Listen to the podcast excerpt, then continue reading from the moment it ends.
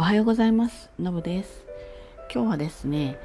反ワクチンについてね、お話ししたいと思います。まあ、反ワクチン、ワクチンに対して、えー、まあ、打たない方がいいと思っている人、それからワクチンね、あの体に合わない人、アナフィキラシーでしたっけ？あの要はね反応してしまう人、まあ、もろもろいると思うんです。それから、えー、そういった反ワクチンの方々の情報をもとにそれを聞いてワクチンを打つのどうしようかなって思ってる人、えー、ワクチンを打ってない方の人にはそういったいろんな種類の人がいるわけですね。であとはちょっとまだ行政的に、えー、行政的にっていうかね順番的に、えー、打てない人たちっていうのもいるので打ちたいけど打てない人たちっていうのはいるんですけどこの方たちはいずれね打てるようになるので、まあ、ワクチン打った方の人たちっていうそちらに入れたいと思うんですね。で、えー、体が反応してしまう人これはもうしょうがないです打ちたくても打てない人したもともと打ちたくなかったけど体が反応してしまって、えー、打てない人この方たちもちょっと置いときたいなと思うんですね。で要は完全に反ワクチン派の人これ世界中にいますよね。一定数必ずいるものです。それからそういった情報を聞いてあの非常に迷ってしまっている人ここのね2つのグループの方へのちょっとお話をしたいなと思います。反ワクチンこれはですねもう何て言うんですかね信念みたいなところもあると思うんですよ。確かにねワクチンってあの例えばこのコロナに関してはね、えー、コロナっていうものが去年の1月2月まあ厳密に言うともうちょっと前の年の11月12月ぐらいに、まあ、発生したようなんですけれども去年の2月3月ぐらいから世界的に広がってしまったということでそこからまあ1年半ぐらいの間に、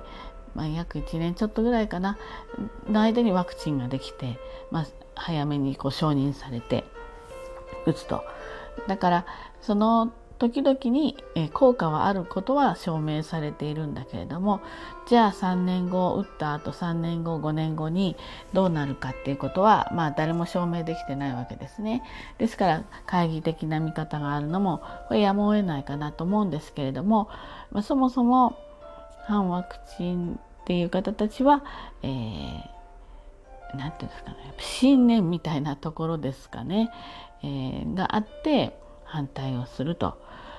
先々のこともわからないその遺伝子が控えられるんじゃないかとか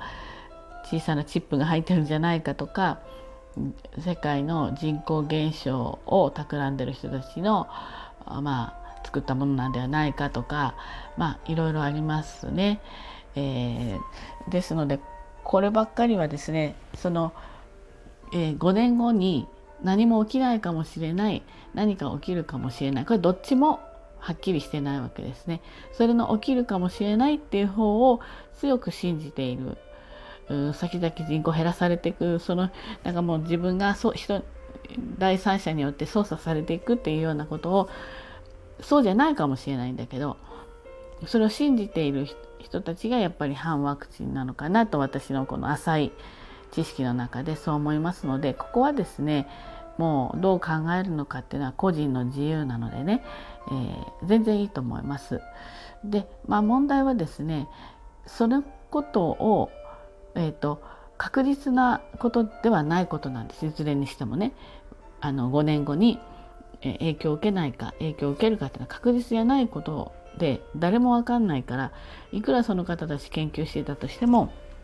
まあ要は三角印のお話のことを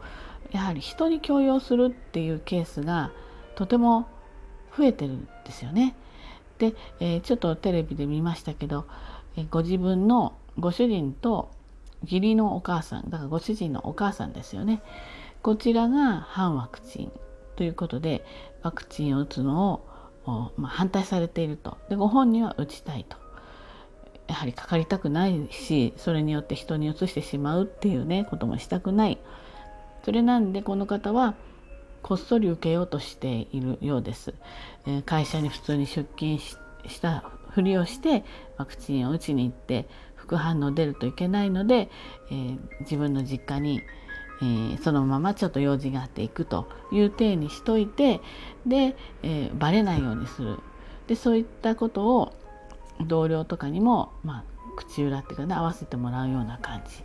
つまりですね隠れながらワクチンを打たなきゃいけないっていう人がいるそうですね。あと家族内でやっぱり関係が悪くなったりとかしているみたいです。ですのでこれはですねやっぱり思うのには反ワクチンの人はこれね自分の大切な家族だからこそっていう大義名分あるんですけど大事な家族ではあるけれどもその人の人生はその人のものなので強要することはない。僕はこういう考えだけど君は自由でいいよと。ただこういう一方考え方世の中はねもうワクチン打て打てっていう世の中になっているけれども僕はこういう見方をしていると。ただこれはあくまでも個人の自由だからえー、君の自由にしなさいって言うんであればいいんです。そういう状態であれば世の中の反ワクチンの人たちがそういう状態であればね反ワクチン派の人たちちゃんと市民権が得られるんですね。だからこれちょっと一つ厄介なのは反ワクチン派の人はこう周りを抱き込もうとするっていうところがありますね。ちょっと新興宗教に近いかなと。ね、誤解を恐れずに言うとそういう感じがするんです。ですので、えー、それぞれの考え私はいつもこのラジオでも言っているんだけどそれぞれの考えはそれぞれの考えとして尊重して人に強要しないっていうことがものすごく大事なことだと思ってるのでそういうふうな、えー、まあワクチンに懐疑的な方たちはご自身がの信念でそれをすればいいということですね。でここ一つ一つだけ問題があるのは、えー、未成年の、まあ、未成年というかなのお子さんを持ってるお子さんがどうをどうするかっていうやっぱり親の責任としてワクチンを打たせたくないっていうことであればこれはまあ親が養っているものだから一個の個体個人ですよ。この人たちも大人になっていくわけで。個人だからあと考えればそうなんだけれどもやっぱり親としては小さな子供を持っていてこの子にはちょっとワクチンをこの子のために打たせたくないっていうことであるならば、まあ、これはちょっと若干致し方がないかなっていうふうに思います。ただもう18歳も超えたら例えば年齢的に結婚できる年齢ってあるじゃないですか女性なら16歳男性なら18歳でしたっけこのより上の人たちはやっぱり本人に任せるべきじゃないかなっていうふうに思います。これは私のあくまでも考えです。でそういった反ワクチンの方々の例えばツイッター SNS を見てねで非常に迷っている方々っていうのもかなりの数いらっしゃるんですよね。でこれはですねどっちの、え意見もワクチンを打ってる人それからうん、ワクチンを打たない派の人この両方の意見をちゃんと自分の中ですり合わせしてでやっぱり自分で考えるっていうことですねちょっとしたこう点のことを恐れて、えー、なんていうんですか、えー、接種しないっていうのもおかしな話だしこれ逆の比率であってもねしかりなんですよね。だから自分が今コロナにかかって重症化してすごい苦しい思いをしたり自分がかかったことによってまた周りの人にちょっと移してしまったことがあるかもしれないということを一つ前提として、えー、持っておいてそれから、えー、自分の将来ねと例えば若いお嬢さんだったらまあ妊娠したり出産したりっていうこともあるからそういったことも踏まえて考えてその自分で決めて迷ってない打つか打たないか今の私がどっちなのかっていうことを決めるべきだと思うんですね。で一つ覚えておいてほしいのはこういうコロナもそうそれから大震災の時とかねその危機の時マイナスな状況の時ってやっぱりねデマが流れやすいんですよね。で、えー、それを何て言うんですかね拡散していくっていう人たちもすごく多いだから SNS は早い段階でいろんな情報を取り入れられたりするのは確かなんだけれども、うん、中にはそういった意味の情報操作をするそのために SNS を使ってるって人もすごくいるんですね。なので SNS の情報が全てそれってどちらかというと受け身なのでそれをもとにじゃあ自分で情報を取りに行くということをやっぱり自分の中では考えていってほしいかなっていうふうに思うんです。例えばお医者様の中には